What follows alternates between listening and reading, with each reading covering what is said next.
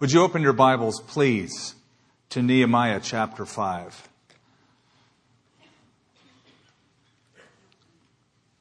Let's pray. Heavenly Father, we, we pause before any more words are said in terms of Bible study, and we just calm our hearts before you. We trust you with our hearts, the depths of who we are, the core of our being, our deepest thoughts you already know. We pray, Lord, that you'd settle us tonight in this place. Settle us inwardly, that we would realize our God is on the throne. And all of the problems or issues or difficulties or concerns we face pale in comparison to your ability, your sovereignty, your might. Tonight, Lord, in this chapter, we're going to read about a very different kind of battle, one in which the enemy was very successful because it stopped the work of God dead in its tracks. Lord, it is this kind of a battle precisely that we must be aware of and cautious over. Strengthen us. Mold us together, Lord, relationally, as you have over the last several months and weeks. Speak to us in Jesus' name. Amen. We are in an exciting season in that every week we have new families coming to this fellowship. Last couple Sundays, people have come to Christ. We've seen so many make that decision, and new families who say, I'm a part of this fellowship now, and the services are filling up and getting really crowded. Parking is uh, hard to get around in the parking lot. I appreciate your uh, patience with that. Uh, one man put it to me this way: there's new air we're breathing now. It just feels different. And as exciting as that is, a word of caution goes with that. We need to guard that kind of excitement because Satan has a strategy, you know. If you can't beat him, you join him. And uh, he's been successful at doing that through the years on many fronts. Uh, it happened in Nehemiah. Nehemiah had his share of opposition from the outside: Sanballat, Tobias, Geshem the Arab, people who tried to fight against the work of rebuilding those walls. And they kept building the wall.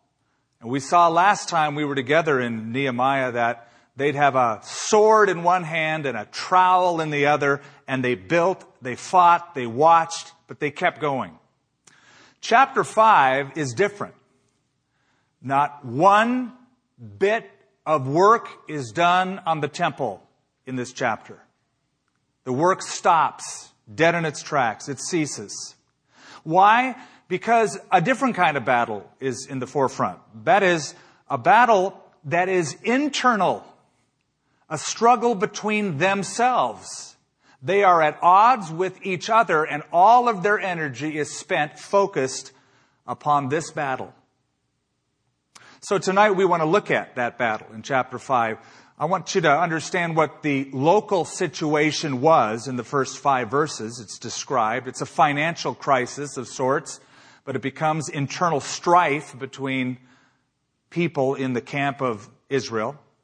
After looking at the local situation, verse six and seven show you the leader's reaction to the situation.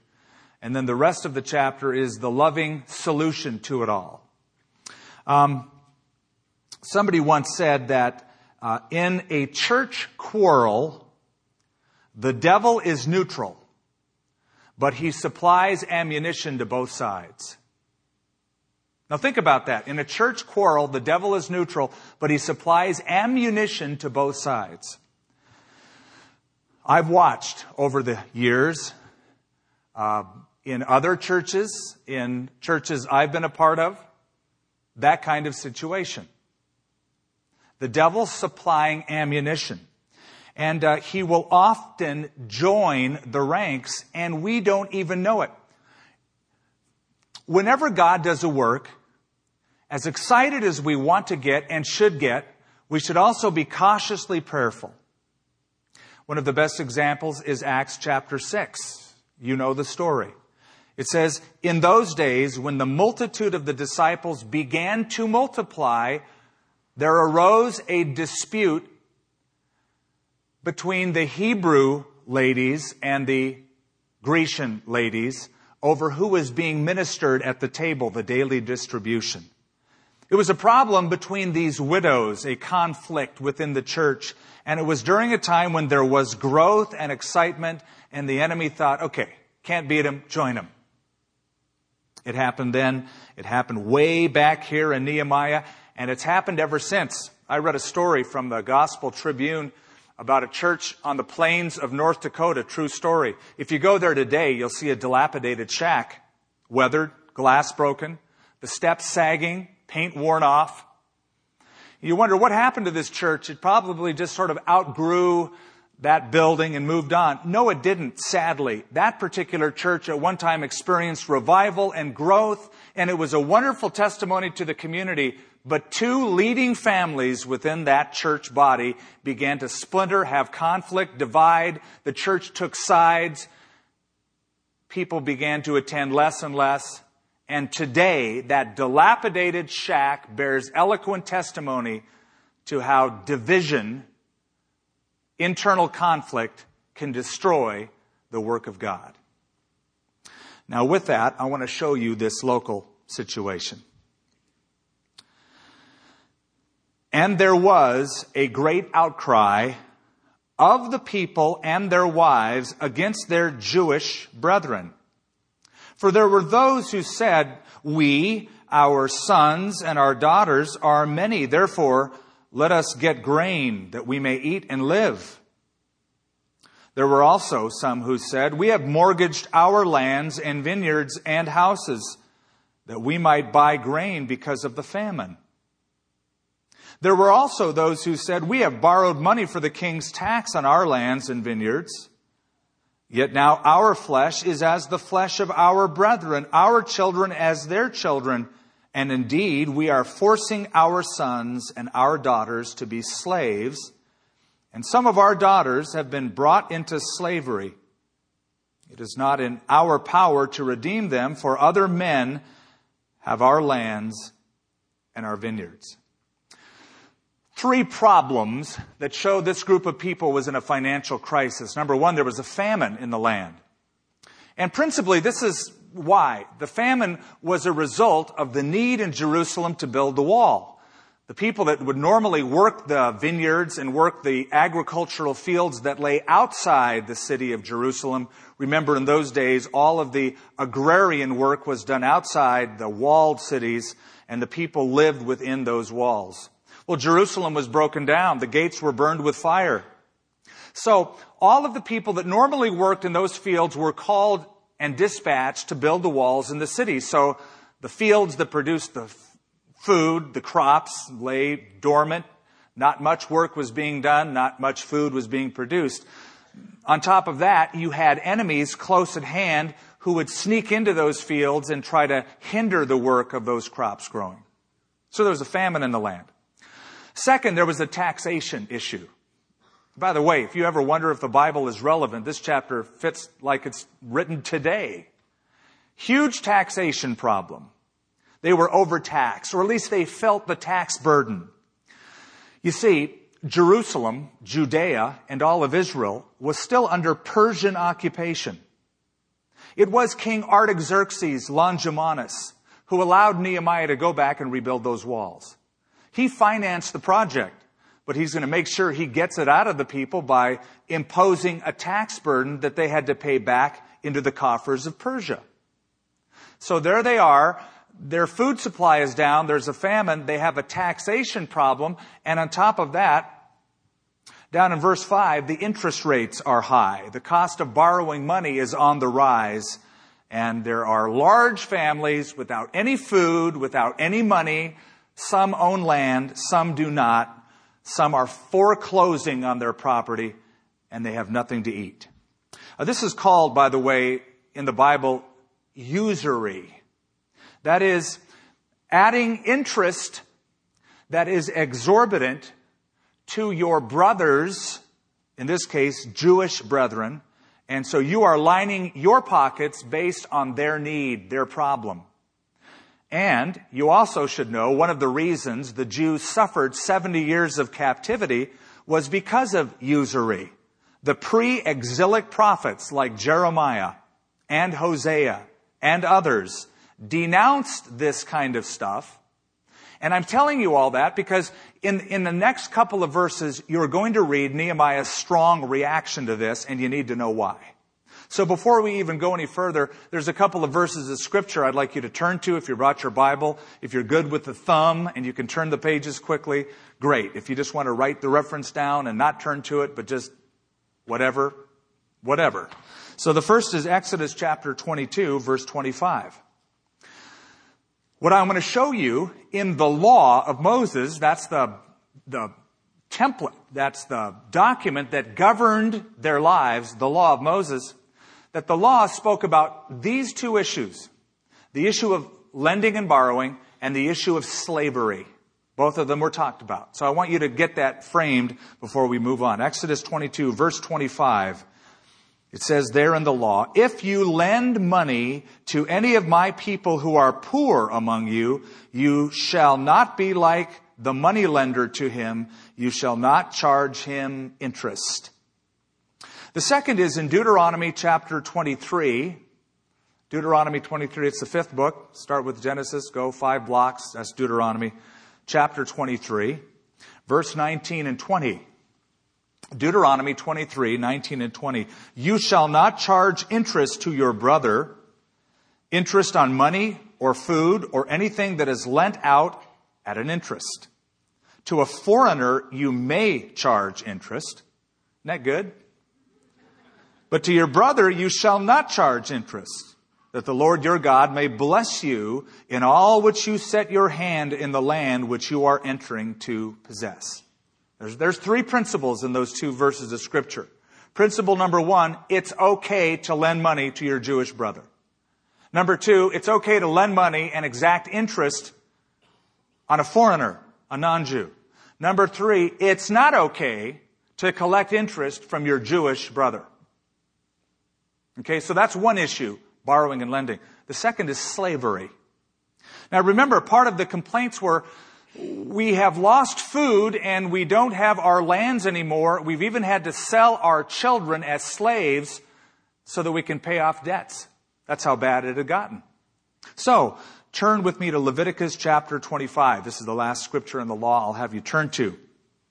Probably. Leviticus chapter twenty-five. Beginning in verse thirty-nine. Leviticus twenty-five, thirty-nine. And if one of your brethren who dwells by you becomes poor and sells himself to you, you shall not compel him to serve as a slave. As a hired servant and a sojourner, he shall be with you and he shall serve you until the year of Jubilee. Remember, that was the fiftieth year.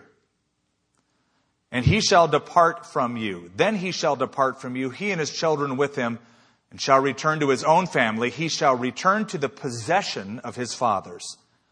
For they are my servants whom I brought out of the land of Egypt. They shall not be sold as slaves.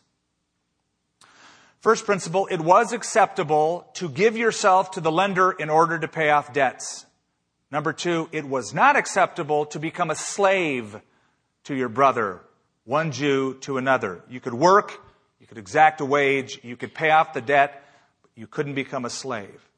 Both of these laws, both of these issues have been violated by the Jews. So, with that in mind, look at the leader's reaction now. Verse six. And I, this is Nehemiah, first person speaking as he just heard this, and I became very angry when I heard their outcry and these words. His first reaction was irritation. He was angry. And it's a strong word. It's not a mild one. It means to seethe or to boil or to be incensed at. He is just hot under the collar. I became angry, seething angry. And he was mad for a good reason, wasn't he?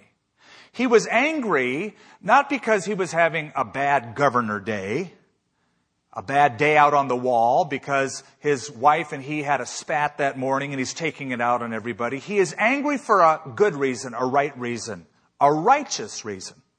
He is angry because these people are willfully disobeying the written commandments of God that I just read to you. He knows it, they know it, and he's angry because of it. This is a good anger. This is a righteous indignation. Okay, do you remember when Nehemiah was back in Persia and he first heard of their plight, that the walls were burned with fire, the gates were burned with fire, the walls were unbuilt, and the people were distressed? What happened? What did Nehemiah do? He wept. He wasn't angry. He wept. He saw them as victims, victims of discouragement, victims of poverty. But now he has a different reaction. He's not weeping any longer. He's mad. He's torqued. Not because they're victims, because they're not anymore.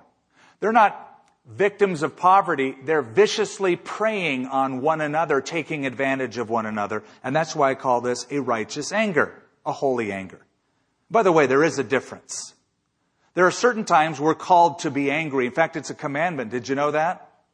Be angry, Ephesians four says. That's a commandment. Be angry and sin not.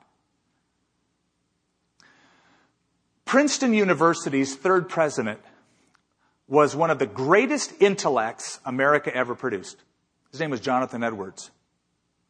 Jonathan Edwards uh, isn't known by most Christians as one of the great thinkers of America, though he was. He's written in secular books as being way up there in terms of his I Q and his ability to communicate and educate. As I said, Princeton's third president. What he is most famous for among Christian circles is a sermon he preached called Sinners in the Hands of an Angry God, which moved hundreds, thousands to repentance. And what's odd about it is that the sermon was um, not only well-written sermon and filled with great conviction, but it was ironic because when Edwards preached it, he had poor vision. So he bent over his text. Like this. And so he didn't look at the congregation. He just did this for the whole sermon.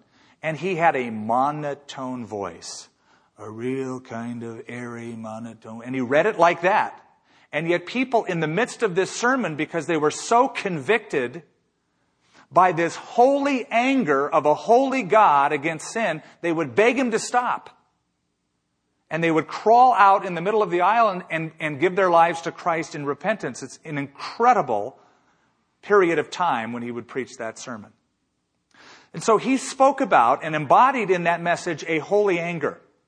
I'm telling you that because I want to give you a contrast. He had a daughter who had a temper, uncontrollable temper. And a young man wanted to court her. And he came to his house one day and said, "I'm in love with your daughter." He said, "You can't have her," because he knew her temper.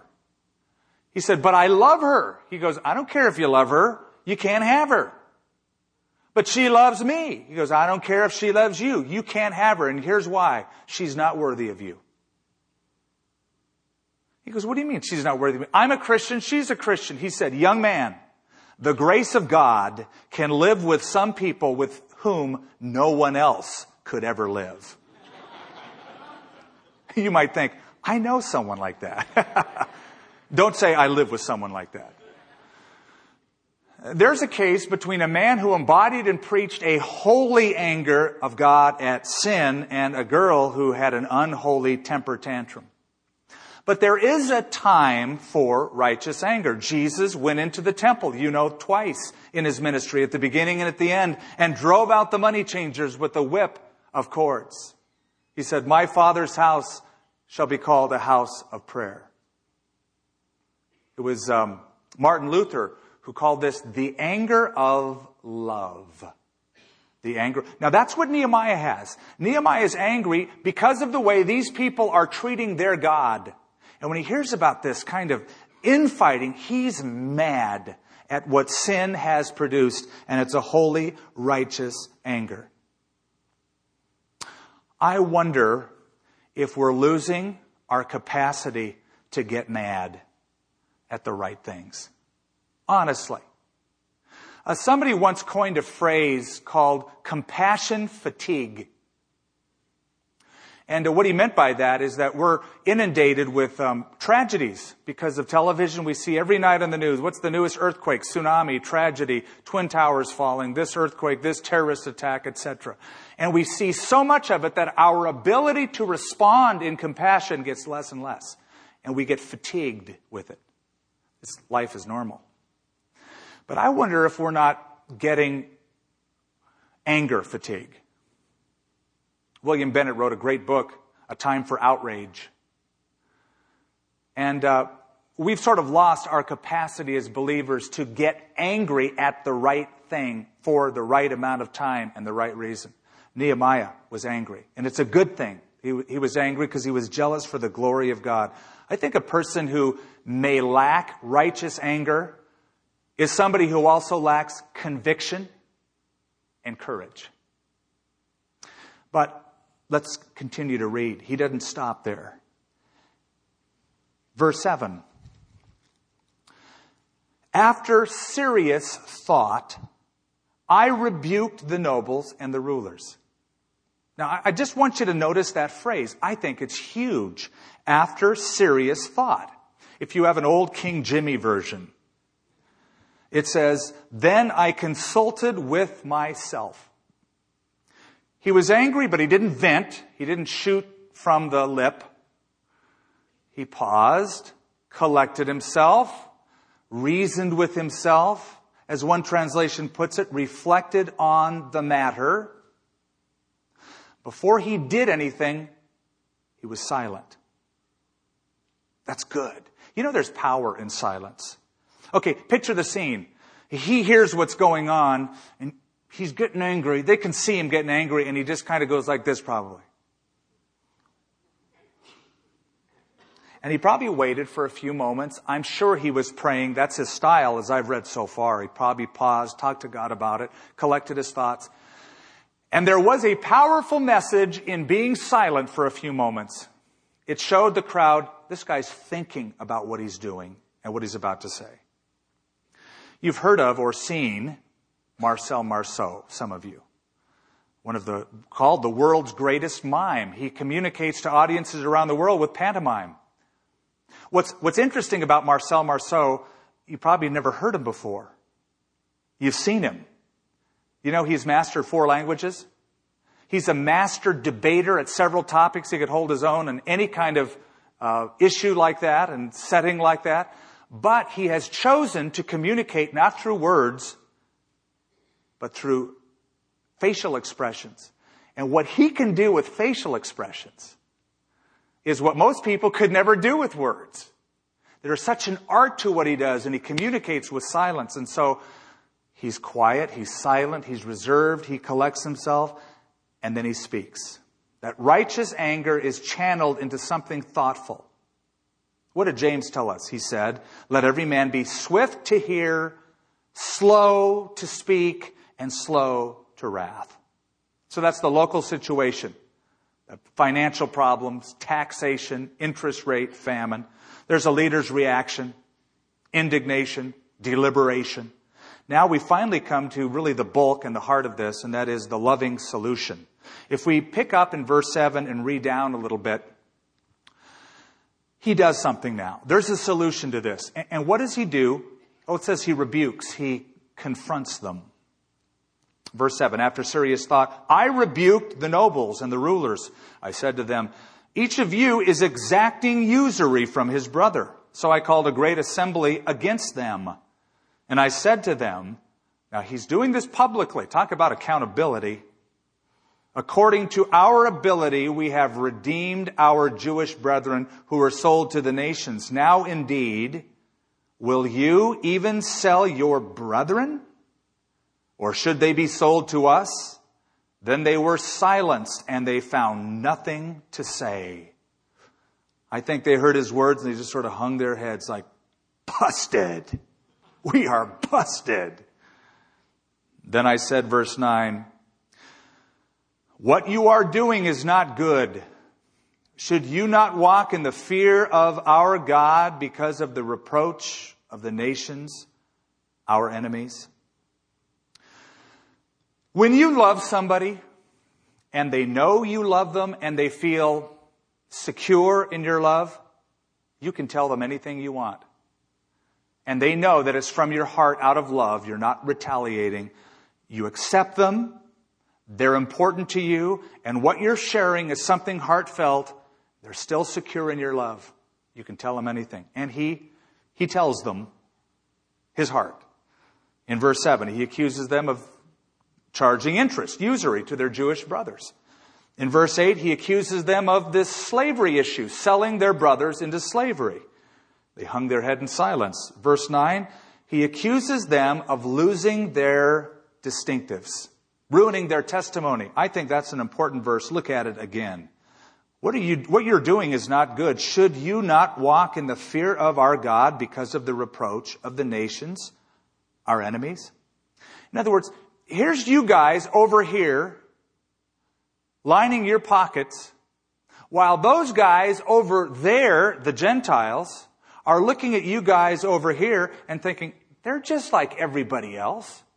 Look at these guys. There's no difference between them. Nothing would thrill Sanballat and Tobias more than knowing on this day or those days the work stopped because there's infighting among the brethren. They're going, great. We don't even have to attack them. Just let them get mad at each other and they won't build. Let them have this strife and these problems among themselves, and we don't have to attack them. We don't have to send terrorists in there like they had planned. We'll just let them fight it out. And the work was stopped. Do you know who applauds the loudest when a church splits? You know who does? Unbelievers. They applaud the loudest. And Christians may have their reasons. And unbelievers go, yeah, I knew that would happen. You see, these Christians can preach love all day long. They just don't know how to do it. And I watched that when the Jimmy Swaggart thing broke years ago. And then he was sued, and others sued the guy who sued him, and then he sued those guys, and they were having Star Wars. And I remember a news article. You know what it was called? People Who Love. People who love. And they said, the greatest message preached by these televangelists is love. And yet, they're suing each other this week. They're looking for that stuff. When churches, when organizations, when Christians fight, the enemies of God love it. And that is why Nathan, when he pointed his finger at David after he had sinned in committing adultery with Bathsheba, and David got, oh, I'm so sorry. He goes, look, you're forgiven. But know this, by your deed, you've given great occasion for the enemies of the Lord to blaspheme. You've given ammunition to the enemy. So, a direct confrontation. Verse ten is startling. From a confrontation now is a confession. Here's Nehemiah. I also, and I'm sure the crowd was startled because he's going to admit that he was, he's been part of it as well. I also, with my brethren and my servants, am lending them money and grain. Please let us stop this usury. What I love about this is Nehemiah just doesn't do this. He realizes there's three pointing back at him, so he goes, I, I, I'm just as guilty. I've been a part of it too, me and my family. Let us stop this. The three hardest words for a husband to tell his wife. I was wrong.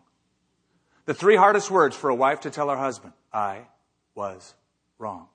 Those are the three hardest words to tell anybody. We don't like to admit it. Nehemiah knew it was important that he share it. And so he says, I also, I was wrong. Confrontation and then personal confession. Verse ten, though, and eleven and on down to thirteen begins the correction. He says in verse eleven, restore now to them, even this day, their lands, their vineyards, their olive groves, their houses. Also, a hundredth of the money, the grain, the new wine, the oil that you have charged them. So they said, we will restore it, and we will require nothing from them. We will do as you say. Then I called the priests and required an oath from them that they would do according to this promise. Then I shook out, picture him, I shook out the fold of my garment. Can you see him? He didn't have one of these cool Usher shirts on, but he did that in front of him with his long flowing tunic. And he said, so may God shake out each man from his house and from his property who does not perform this promise. Whoa. Dramatic. Even thus may he be shaken out and emptied. And all the assembly said, amen. I like it when assemblies say amen. Amen? Very good. And praise the Lord. Then the people did according to this promise. What happened here is a great model, template, example, illustration for any counselor, any mature Christian who wants to mentor or counsel another person going through problems. Number one, identify the problem specifically. That's what he did in verse ten. He calls it what it is. He names it. Let us stop, verse ten, this usury. We've got to stop it. The Bible calls this confession. And to confess doesn't mean to just spout something out. It means to agree, to agree with God about our sin. That's what confession is. You know, a lot of people say, okay, well, God, if, if I've sinned, I'm sorry. If, don't bother praying. If you have, just say, I'm sorry for what I've done, and this is it. That's confession. Confess means to agree with God in what he says about sin and forgiveness. That's confession. And so, identify the problem specifically. Look at verse eleven. Plan to correct it immediately. He says, please, or not please, restore now to them even this day. See the word now? You know what that means? In Hebrew, literally, now. Pretty good, huh?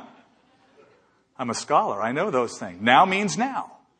It's an immediate thing. So identify the problem specifically. Plan to correct it immediately. He says, don't wait any longer. Do it now.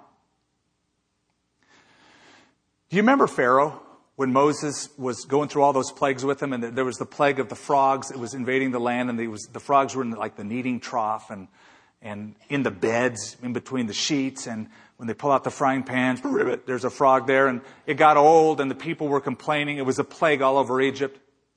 And Pharaoh comes to Moses, and he said, stop this plague. Please stop this plague. He goes, I'm going to call upon God, and he'll stop this plague because of your sin.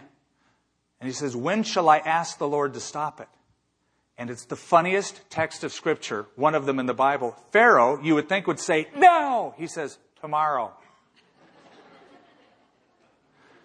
That's revealing, folks.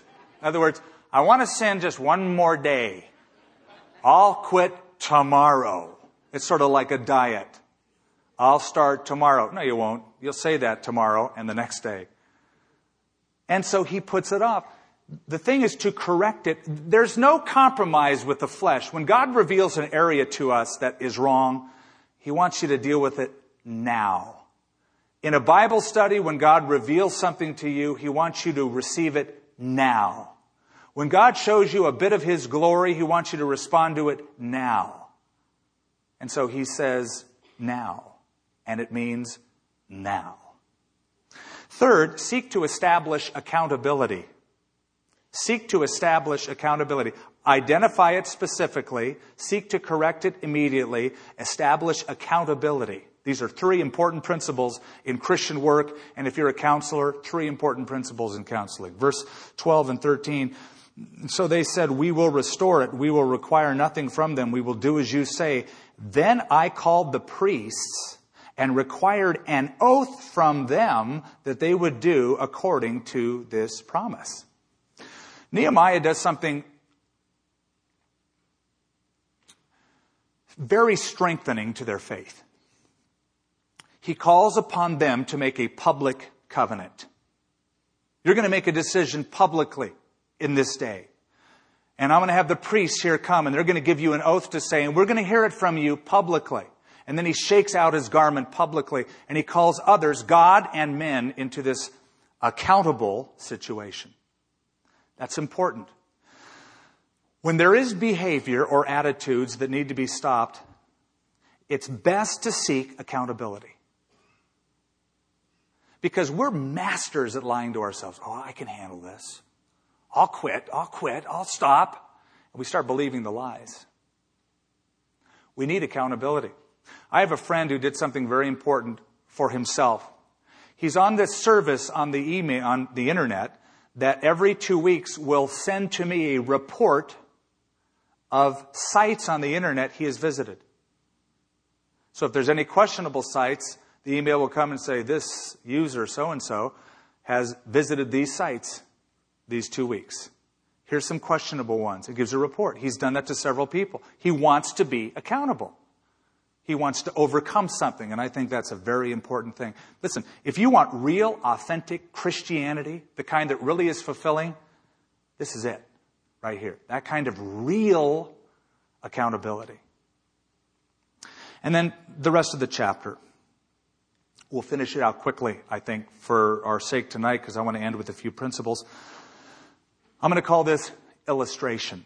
Illustration. There is um, confrontation. There is personal confession. There is correction. We've seen that. But now, the rest of the chapter, what he does is puts himself out there as an example to the people, an illustration of the principle that he just gave them. Moreover, from the time that I was appointed to be their governor in the land of Judah, from the twentieth year until the thirty-second year of King Artaxerxes, twelve years, so he's governor a long time, neither I nor my brothers ate the governor's provisions. But the former governors who were before me laid burdens on the people, took from them bread and wine, besides forty shekels of silver. Yes, even their servants bore rule over the people, but I did not do so because of the fear of God. Indeed, I also continued the work on this wall, and we did not buy any land. My servants were gathered there for the work. And at my table were one hundred fifty Jews and rulers besides those who came to us from the nations around us. Now that which was prepared daily was one ox and six choice sheep. Also fowl were prepared for me. And once every ten days an abundance of all kinds of wine. Yet in spite of this, I did not demand the governor's provisions because of the bondage. It was heavy on this people. Remember me, my God, for good, according to all that I have done for this people. He didn't take advantage of his position as governor. He was sacrificing. He was unselfish. And he could go to bed at night with a clear conscience.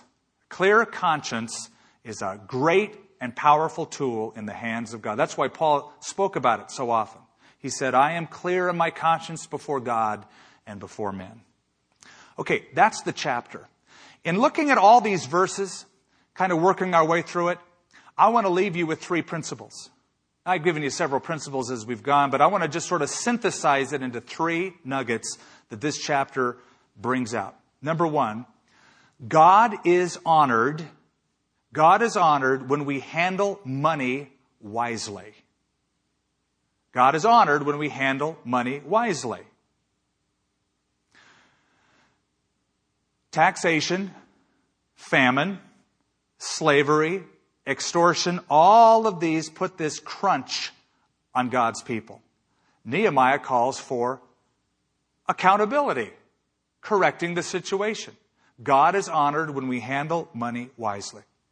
You know, the Bible says a lot about money. It does. I mean, it doesn't say as much as some preachers say about money. They say something about money every week, but the Bible does say an awful lot about money. Saving money, spending money, losing money, investing money. All of those are themes. In fact, did you know that one-sixth of the synoptics, the synoptic gospels, Matthew, Mark, and Luke are the synoptics. One-sixth of Matthew, Mark, and Luke deals with money. Mostly from the lips of our Lord Jesus Christ. So the Bible says an awful lot about money. Now, I want you to know something. The Bible doesn't say that it's a sin to be rich. And I've heard a verse of Scripture quoted, money is the root of all evil.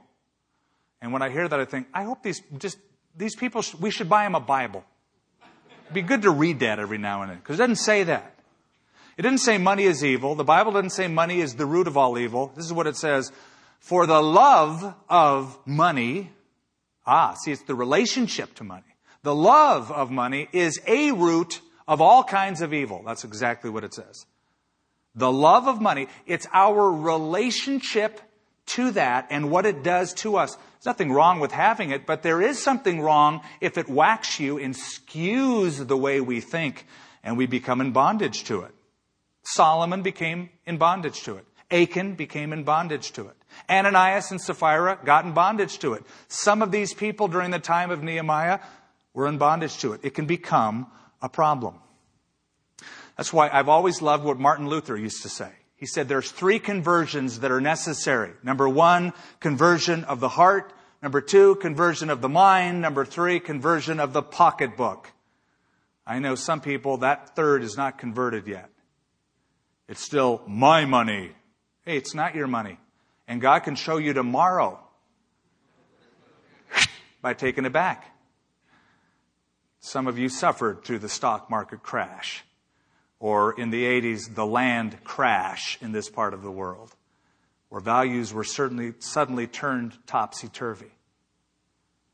So when we handle money wisely, God is honored. And I think the bottom line principle isn't what you own, it's who owns you. It's who owns you. Where your heart is or your treasure is, Jesus said, there your heart will be also. Principle number two, personal sin affects your public testimony. Personal sin, let, let, let me say it this way. Your personal sin can eventually, will eventually affect your public testimony. I say that because people say, well, you'll never really know. I keep it hidden and secret, and it's late at night, or it's when nobody sees, it's in this back room, and I'm doing this little practice, and nobody will see it. Eventually, private sin affects public testimony. Remember, this entire chapter, there's not one bit of work that goes on on the wall. So far, there's been work gone on the wall in all of these chapters, save this one. You know the story of Jonah. He was a prophet. But he wanted to quit, didn't he? He wanted to be a nonprofit organization. These things keep people awake. That's why I employ them. God called him to go to Nineveh. He didn't want to go to Nineveh because he thought if they repent, then God will be merciful to him. And I don't want God to be merciful to him. I hate him. I just wish he'd just burn him. So what does he do? It says he he fled to go to Tarshish from the presence of the Lord. Now, up to this point, you think it's just between him and God. It's an issue between God and this renegade prophet. You're right, until he got into somebody else's boat. Now he made it their problem. And a storm at sea affected not just Jonah, but them.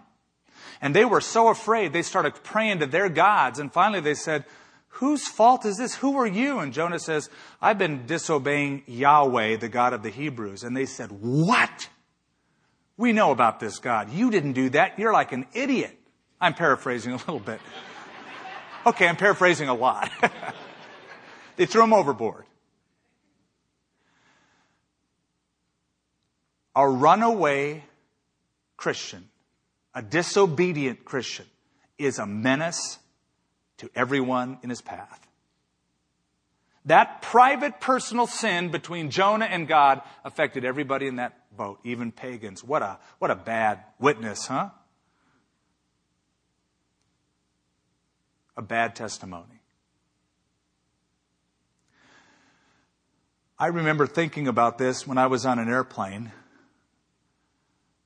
We hadn't taxied yet. I just found my seat. I buckled the seatbelt. I was ready to go. I was taken off out of Albuquerque. This was a few years ago, and a few people walked on board. They recognized me and said, oh, Pastor Skip, boy, it's so good to see you. I go, oh, really? Thanks. He goes, no, no, it's so good to see you. See, I hate flying. I'm so afraid of flying. I'm afraid we're going to crash and there's going to be problems. But then I saw you. And I feel like, okay, it's okay because Skip's on the plane.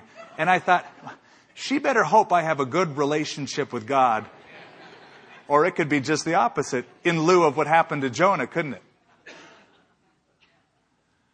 So personal sin can affect public testimony. Number three, and we'll close with this. The best correction involves both God and man.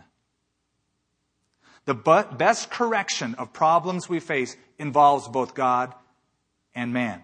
Typically, you come to a Christian counselor or a pastor and they say, let's just pray about it. That's good. We ought to do it. We have people after every service praying and during the week praying. Well, have you prayed about it? Well, let's pray about it right now. So we'll pray about it. And then God bless you. Pat on the back. See you later. That's good. That's important. That's where you start, but you don't stop there. You call God and man into account if you really want help from the body of Christ. That's how He designed us, to overcome problem situation. And so we bring God and man into an account. Confess your sin to someone. The Bible says we should do that, doesn't it? Confess your faults one to another and you shall be healed. And when you find somebody that you can trust and make confession to and be real and be honest, you're miles ahead in your growth. And then there's that public commitment made to God. Jesus said, blessed are the poor in spirit. And He said, blessed are those who mourn. Not blessed are those who moan. Blessed are those who mourn. There is something liberating when you are willing to confess, I'm poor in this area, I'm weak in this area, and I mourn over this sin before God and even before people. Someone trustworthy, somebody close, somebody trusted. It can be a wonderful experience to live in that kind of holy accountability. There was a politician who went into a photographer, got his proofs, walked out to the car, looked at his proofs, was disgusted at what he saw, thought the photographer didn't do a good job, and he went back into the front door and he said, you know, I demand my money back. These pictures don't do me justice. The photographer smiled and said, sir, with all due respect, with a face like yours, you don't need justice. You need mercy. Well, can I tell you, with a heart like mine, I don't want justice. I want mercy. I want mercy. And there's something liberating to look at one another and say, okay, we're not perfect. We are sinners. And we can share the healing of a great Savior who has saved us. And we can share experiences that will help us grow. Let's pray together.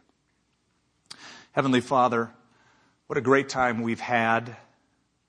So great to be in a place where sounds of praise and worship ring from an auditorium, where people gather whose hearts, some broken, some filled with great joy, promise, ecstasy, and experiences of the week.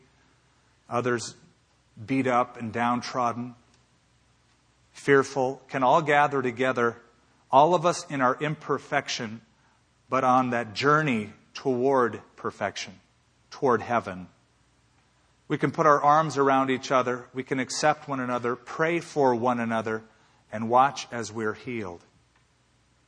And I pray that that process would continue whenever we gather, in small groups throughout the week, women's ministry, men's retreats, midweek Bible study, Sunday. Lord, as we're growing as a community, may we grow in real depth and authenticity in a way that would bring glory to You. We just don't want to play church.